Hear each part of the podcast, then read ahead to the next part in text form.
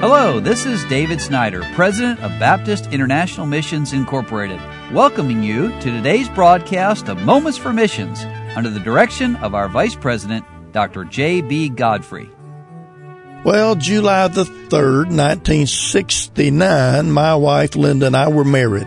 That means she's been putting up with me for 51 years now has followed me all over the world. A year and a half in France and many years in Africa and then many other places across the world. And I thank her for her help and encouragement as we serve the Lord together.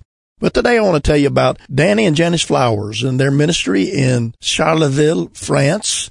And even though they were in France, a good portion of their ministry is reaching people who have moved to France from other places. And so he tells us about Sim, who is a 14 year old man from the Congo who was recently transferred to our local refugee center. His family, like many others, is housed in a small one room apartment provided by the government while they navigate the lengthy immigration process. Sim's mother was the first to attend services and mentioned to us that she had five children at home. Soon after, Sim and his siblings started coming to Bible studies as well as to other activities for teens and children, on February the 23rd, I sat down with Sim for a one-on-one talk and had the privilege of leading him to the Lord. And of course, maybe you know, maybe you don't. In the Congo, they're French speakers. So it was an honor for Brother Flowers to be able to use his French to lead him to Christ. And now back to the news. That same day, my boys and I went upstairs to the third floor of the same apartment building and met with Love. Love is a 10 year old who has Congolese roots but was raised in South Africa. Coming to France was a struggle for her because English is her primary language.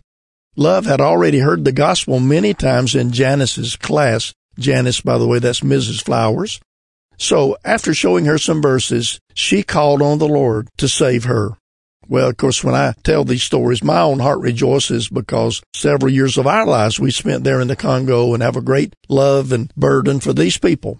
Now, Brother Danny says recently, I received a call from a French social worker. I had a good working relationship with her because I had assisted her in translating for English speaking refugees on several different occasions. Knowing I'm a local pastor, she went out of her way to call me and to tell me about a Muslim man at the refugee center who wanted to learn more about Christianity. I couldn't believe my ears. An unbeliever was contacting me so that I could witness to a Muslim. Well, that's only God.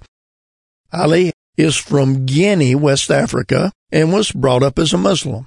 His mother was a child bride at 14 who died shortly after his birth. Raised by his grandmother, he learned the tenets of Islam but did not agree with the calls for violence, knowing in his heart that it was wrong. In Islam, it's very dangerous to ask questions and to doubt the word of Muhammad. But by the time he was a young man, Ali felt emboldened and began inquiring about Jesus. Unfortunately, that situation escalated quickly and he was forced to flee Africa because of death threats. And so I called him up and offered him a ride to church that next Sunday. For the last six weeks, Ali has been coming to church, reading the Bible that I gave him, We've been meeting for extra Bible studies to go through key scriptures. Ali also calls me from time to time to ask specific questions about Christ. We really want this young man to be saved. It's not an accident that God put him on our doorstep. Well, writing to those people who support them, they say, you all play an important role in the souls that we're reaching here in France. Thank you so much. And I say thank you to the flowers for their faithful ministry. You've been listening to Moments for Missions. For further information, please write to BIMI, P.O. Box 9, Harrison, Tennessee 37341, or call us at 423 344 5050 or you can visit us online at www.bimi.org. Until next time, may the Lord richly bless you.